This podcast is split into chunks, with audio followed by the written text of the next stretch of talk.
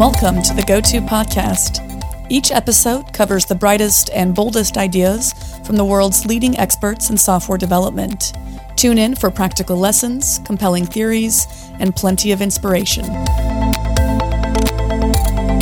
GoTo gathers the brightest minds in the software community to help developers tackle projects today, plan for tomorrow, and create a better future.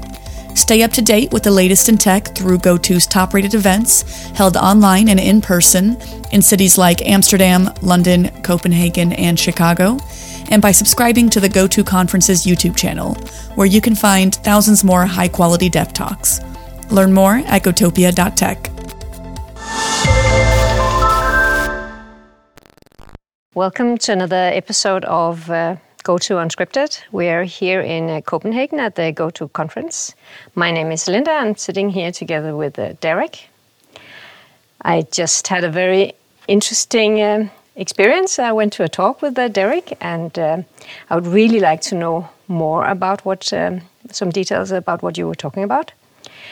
So, um, first of all, you talked about uh, connectivity 3.0. Mm-hmm. So, what is the first two versions of it? Uh, I think the first two versions were kind of the early versions of the internet, right? The IP protocols, and I think version two was everything was HTTP. All right. Right, and so what we inherited from that were some of the things that I feel got us to where we are, which mm-hmm. I think is a great thing. Um, but also potentially, if we don't pay attention, can hold us back going forward. Things like everything's a one-to-one conversation. Everything's asking a question and getting an answer back, and everything is location dependent. I think, you know, when we talked about the fundamental um, pillars of, of how we want to reverse course on those, those are the ones that that I see potentially, you know, holding us back as we try to move into a world which you know none of us know what it's really going to look like. Um, all I can tell you is from my 30 plus years in the industry, I, I, can tell it's going faster than we've ever seen before. And it has a level of uncertainty that um, we've never seen before. Um, meaning that in the next decade, where we end up, I think, will um, astound everyone, to be honest with you. Mm. Yeah, I agree. yeah. And I know that, Linda, you're in, in, in data sciences and you know, we, we talked a little bit in, in the talk about this notion of collecting and analyzing and, and, and drawing, you know, insights from more and more data to get better and better answering the questions, right, that a lot of these systems are, are doing as they interact. And so I'm interested in, in your view on how fast do you think that world is, is progressing? And again, it can sometimes feel like a frog in a boiling pot of water, right? As you're in it day to day, it feels slow. But then um, as you take just a little bit of a step back and look at like where we were just a year ago or two years ago, at least from my perspective, it's pretty mind boggling. Yeah, I mean, if, if you're talking about algorithms, then of course that's happening something every single day, and we get more and more data. And uh, so, so the possibilities get uh, larger and larger. And of course, as with big possibilities, but with big data comes also big responsibilities. So it's it's also what I've noticed is happening the last couple of years is actually people getting more and more aware of data privacy. And that is that is also something that you touched on a little bit in your talk about security because that was something that I I was a bit interested in how how that actually happens in because you, you said that it's it sort of takes a back seat the security because um, you put um, the security somewhere else in the system, not so much in the protocol, but rather somewhere else? Yeah, and I, I didn't mean to infer that it took a back seat. Um, I actually tried to um, say almost the opposite, meaning it's secure by default. Mm. You don't have to do any unnatural acts, right, to, to secure uh, the, the, system. Um, now, what you're talking about is, is you know, who, who owns the data and where's the data allowed to move, right? GDPR mm. within Europe. There's some provisions in California I think are going to continue down that path um, for sure. But no, I, what I meant was that things are, are secure by default, um, meaning that you know it just works that way. Now, where you have to potentially lean in is around zero trust, zero trust constructs, um, mm-hmm. and I think that comes into play as the desire for larger amounts of data and diverse data to train these systems um, is going to start needing to become more dominant from multiple providers, not single providers. Even the um, the, the behemoths of, of the technology world, like the Googles and, and Apples that have such a tremendous amount of data, um, I believe that for them to continue to become more intelligent on some of these systems, they're going to start needing to partner with folks. And, and uh, during the talk, we, we even talked a little bit. I made fun of myself about Netflix probably knows more about my sleep schedule than, than anyone. Um, and right now, all of these companies that we interact with, these technology companies, right? They they um, you know they use that data, and and I don't think it's for nefarious purposes, at least by default. Um, but there's an assumption there that they have the data and they can use that data to make a better service, right? To kind of do that flywheel effect with customers, and I think that's going to come to an abrupt end. Mm. Um, and so what I try to think about, and, and you might have better ideas than I do on, on this, is how does my mother, who's you know getting into her late seventies, understand and rationalize that the data she's generating as she interfaces with Netflix or whatever streaming platform or any technology is hers, and how can she be solicited to share that in a way that's meaningful to her? So, for example, Netflix might say 50% off if we can see generic data about where you are, kind of the genres that you like, things like that.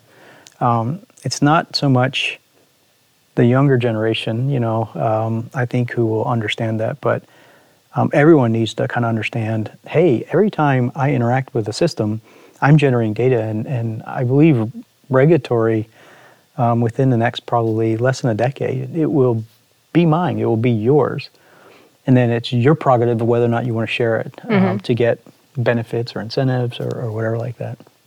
Yeah, I think also we're moving in that direction, and we've seen it with the GDPR that, and also systems where you actually have the data stored on, for example, on your mobile phone instead of it going to a server and being stored there, are becoming more and more popular by users.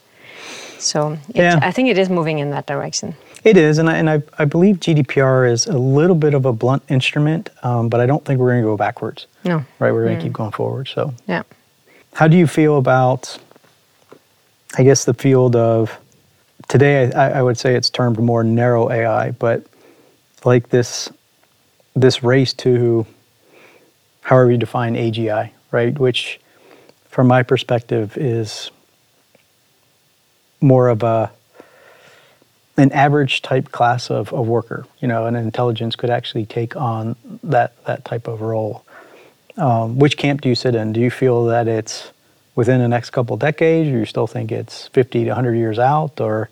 So, what, are you talking about uh, this concept of a sort of citizen data scientist, or? Well, yeah, artificial general intelligence, right? Where there is uh-huh. a there is a, a intelligence that can be trained, kind of similar to our brains, and can mold itself to different types of inputs. Um, oh, I think it's still far away, to be honest. Yeah, yeah.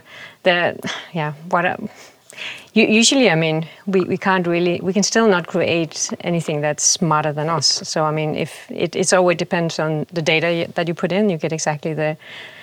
If you put good data in, you get good results out. If you put really bad uh, data model in, if you don't cover your whole, um, um, yeah, yeah, yeah, it's interesting. I've, I've, I've, vacillated back and forth, and I've always had a a thought about I just want to hold on long enough to be able to see it, you know. And I'm yeah. I'm getting up there. Um, but over the last ten years, especially watching DeepMind, I think we're going to see something that resembles it within two decades. I really do.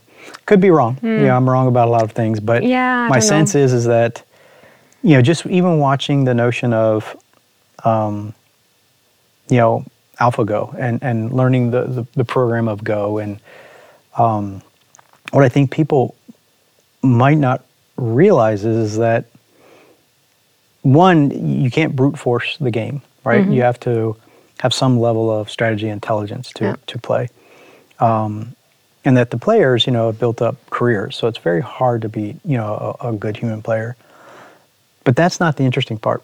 The interesting part to me is, is that, you know, general accepted rumors were that it was about a room full of specialized hardware to beat Lee Sedol.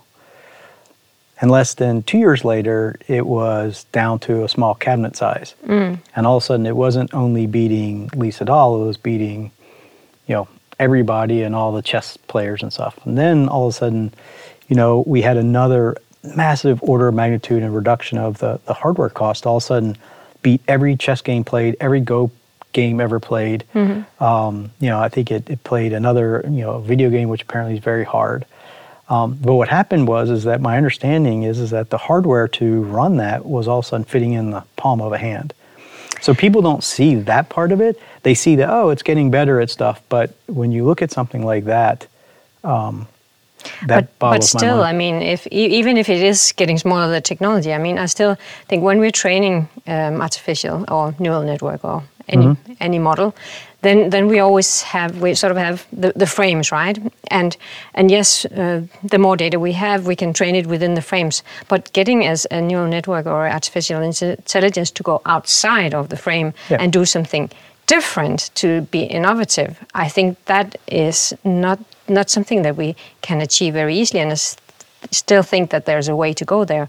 Because if you're talking about playing a game right you, you can you can show it a lot of different strategies and then it will learn to ad- adapt within the frames that you give it but going out out of the frames and mm-hmm. doing something that we, we, we, can't understand is or that we haven't uh, trained it to do is I don't think we're there yet. Well, I, I, would agree we're not there yet, but we're further than people think. So mm. the last um, alpha system out of DeepMind was tabula rasa, meaning it had no predefined rules. Mm. It's kind of like the laws of physics, but they baked in the laws of whatever. And they also came out with a model just a little while ago that um, the same model can play chess, play Go, also drive a physical robot to mm-hmm. do menial tasks, and it was never trained to kind of do any of those things. Um, and I also think, you know, you being in the space, you probably have you see it closer than I do, but I do believe there's going to be a couple core algorithmic breakthroughs and then the multimodal algorithmic mm. breakthroughs that I think it's going to be like click, click, click, and all of a sudden we're like, uh oh, it you know it, it's here. Um, we'll see. It could be that you know I'm, I'm totally wrong, but my sense is is that um, as long as I don't get hit by a bus, I, I, will be able to see it. You know, in my lifetime, okay. which is hmm. will be interesting to see. Yeah, yeah, maybe, yeah. maybe. I'm... The other one that's interesting, and, and again, you probably have more insight than I do, is we're also starting to see a lot of folks switch their energy towards sparse um, networks. All right, the guy that created um, um, the Palm Pilot, mm-hmm. Um, he uh, wrote a book in the mid '90s, I think, called On Intelligence. Jeff Hawkins, and it was really awesome. Um, and now he's been pushing on sparse networks, less data, because people look at the human brain, and they're like, well, maybe it does have all this data, but it seems like toddlers use a lot less data to mm. form, you know, a, a, mental model and and what looks like a level of sophistication around something. But that, that is something that you're actually using to train neural networks is is to remove some of the data, and you actually often get better results, which yeah. is quite interesting. Yeah, yeah, because it doesn't fall into the local minimum and things like yeah. that. Yeah. Well, I think actually I want, want to return to something you talked about today mm-hmm. because that was something that that I really got a little bit excited about. You talked about. Um, um, that we should in, we should uh, look at, for example, um, I, have been working with different cloud providers. I've been working with Google Cloud, I've been working with AWS, and they have all their different ways of working, and you mm-hmm. have to spend a lot of time if you're moving from one to the other. And then if you have a system using both, I mean, that's almost impossible. But you talked today about using it as sort of, a, um, you said utility, right? I think that mm. is a very exciting idea, but um, I mean, how, how far are we away from something like that? Um, that's a great question. Uh, I, I, think what's happening is is that, and I just actually attended a, a talk right before uh, this meeting where, um, you know, the person was talking about the way boomers and, and Gen X, I guess I'm Gen X, um, you know, approach um, problems in software architecture engineering, whatever you want to call it, versus what he was calling kind of the Zoomers, the ones that are even still in school. Mm-hmm. Um, and and the way they approach things or his opinion is kind of aligned with where I think things are going, which is um, either through regulatory concerns, financial pressures, meaning you want to get a better price on running some some analytics over some data, people want to have choice across multiple clouds. Um, but the cloud providers, you know, they've invested a tremendous amount of money and time, and they want to make customers happy like everyone does. But they also are incentivized to make their offering sticky, so it's hard to leave. Mm, yeah. kind of like the Hotel California, right? You can check in, but you can't check out.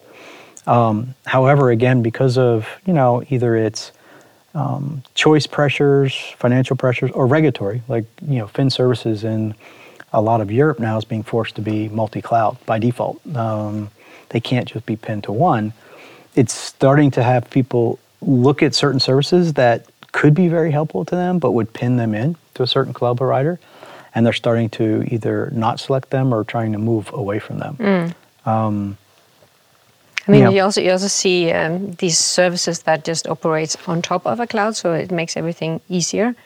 Yeah, you're you're seeing a lot of, uh, at least in my opinion, a lot of software startups are trying to take advantage of that. So see the patterns that have worked in the past, abstract those patterns out to be, you know, either multi-cloud or what I call edgeware. You know, mm-hmm. in, in the talk, um, you know, I, I, mentioned a prediction I made about four or five years ago that Edge would dwarf cloud by two orders of magnitude within 10 years. And we have four years left. And any exponential technology, 50% of the way through, you look like a failure.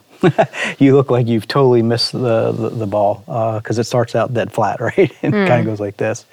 Um, but I really do believe that most people, even today, are interfacing not in terms of maybe building software and working with cloud providers, but consuming technology. They're interfacing with whatever you want to define edge, um, not necessarily, um, you know, origin servers that are running in cloud. And, and but that's more the consumers, right? We're talking about software developers here instead. But you, you think of, of that also being abstracted away so that software developers also become consumers in the way that they're just using a service and you don't even know what's behind it. I, I do, and, and um, you know, to kind of illustrate that point, what, what I'm trying to describe is, um, and again, I'm, I'm, I've been around for a while. Um, you know, I remember that, you know, you would go into a bank, right, and you would meet with a bank professional or a teller, and they were driving the system, and it was you know Windows machine or a NEC box and you know X Y Z. Um, and I can't remember last time I've even stepped into a bank, right? And when you transition from someone who works at the bank and could be trained on a specific set of software that they might go to training for, and it has its quirks, but it is what it is, to you know millions upon you know hundreds of millions of consumers with an iPhone or an Android phone in their pocket you see the shift, right? So even though the software back-end software developers for the bank might be doing things that feel very similar today as they were doing maybe 15 years ago, the system as it's being consumed has radically changed, right? Um, you know, even the, the notion of, I, I, call it the spinning wheel, right? And, and then in the talk, we talked about the human psychology of a, our brain switches at about 160 to 200 milliseconds, right? We, we mm-hmm. flip. And that's when we realize something is slow you know, when our brain starts concentrating on something else. And so even the notion of, you know, doing a deposit on, on your phone, you know, if that thing spins for over a couple hundred milliseconds, your brain says, wow, that, that's slow, you know what I mean? And so there's this voracious appetite to,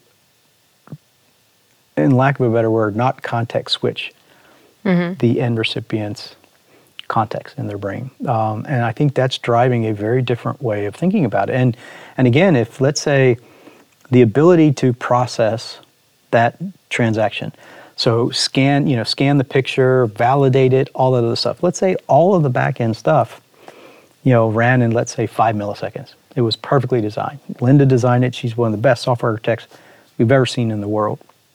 But if that software only runs in Zurich, and I'm stuck in Los Angeles, California, in the United States, my experience is that could have taken like 280 milliseconds, right? Depending on all the network traffic, how to get over there, how to get back. And so you're starting to see this notion of we can design it and it can work very well, but we now need to replicate it and spread it out. And a lot of these systems can't operate in a vacuum right? They're not like uh, math, you know, where it's like two plus two. It's they need a data set to actually interface with, right? To to collect data and, and massage that data to return the response. And that's during the talk I was trying to say they're kind of coupled at the hip, um, and they need to be able to move and flow um, in kind of a, a relationship pattern across clouds and edge and whatever you want to define it as. So it's very fascinating to to see how software development is still evolving at such a rapid rate. Even things like Copilot, um, which you know is, is OpenAI's attempt to scour all of GitHub source code, and essentially you can kind of say, "Oh, I want this type of data structure. I want a function that does this," and it's going to try to write it. And when it first came out, you know, a lot of people were skeptical. A lot mm. of people were laughing um, a little bit at it. Um, even like the other day at AI Day for Tesla, right? They were laughing at the the AI robot, and I tweeted, "Look, be be be careful, because what you just saw is the worst it will ever be, and mm. it's going to continue to get better tomorrow and the next day." And so when you laugh, what you're really saying unconsciously is you're betting that the team behind it can't make progress that's on par with the general industry. But if you think they can, and they've proven that they can in the past, instead of laughing, you should lean in. Mm. And, and it's, it's a tough concept to wrap your head around, but yeah, every technology we, we see for the first time is the worst it Lily will ever be. And it's a different way of thinking about it, but if you kind of go, wow, what do I think they'll pull off in a year from now? You know, what do I think it's going to be in five years from now? Um, and of course, you know, with the with the pandemic, at least in the states, uh, we call it COVID time.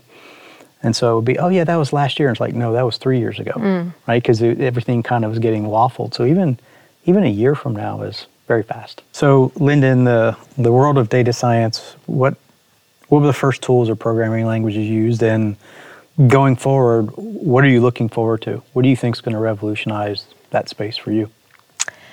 Uh, well, if, if we start with what, what did I start with? I actually started with something simple as Pascal.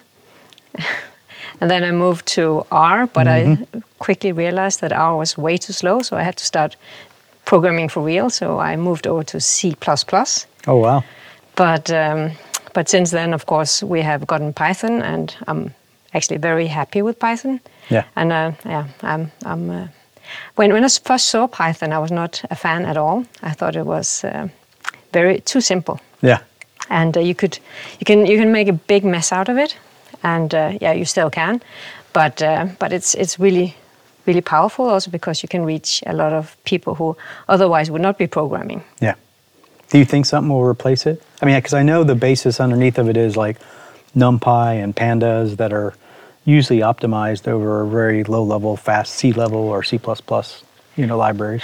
I don't know if anything will replace it soon because uh, um, I, I, think the, the power in it lies that uh, that you can use it in two different ways. You can use it both as a research tool, so where a lot of research still uses R mm-hmm. for, for mm-hmm. statistics, for data science, but they have a lot of them have moved over to using Python in the same way in a notebook format. Right. But you can also use Python, exactly the same language you can use to to actually do a real real program, something that you put into production. So I think that's a big strength of a language that it can actually do both things. And um, we well know that researchers don't move that fast. So if they yeah. hold on to Python, I think uh, the rest of the data science, data engineering community will have to do that as well. Yeah. last question, at least for me: uh, TensorFlow or PyTorch? I like TensorFlow. Yeah, well, using Keras. Yeah, yeah, yeah, exactly. Not TensorFlow raw. Right, right. What about you? Have you done any machine learning net neural networks? I have. Um, I was part of the first um, coming of the AI winter in the mid to, to late 80s in university. Um, but yeah, I got my start uh, when I was 11 in basic but did Pascal, Fortran, C, assembly. I think last check I'm at 40 some languages. I try to learn a new one every year. Um, so last year was uh, Rust, and this year um, actually, the the um, creator of this language is giving a talk tomorrow, which I'm going to attend. Mm-hmm. And him and I are both uh, going to South uh, Africa in February for a conference, but it's called uh, Zig. And um, it's one that's really got my, my attention. So I'm interested to hear him talk, and I've already started on a, a client for the systems that I work on in, in Zig. So looking forward to that. Thank right. you, Linda, for the time. I appreciate it. Looking forward to your talk tomorrow. Thank you, and uh, thank you for your time. And it was uh, very nice talking to you. Thank you. Thanks for listening to this episode of the GoTo podcast. Head over to gotopia.tech to discover lots more content from the brightest minds in software development.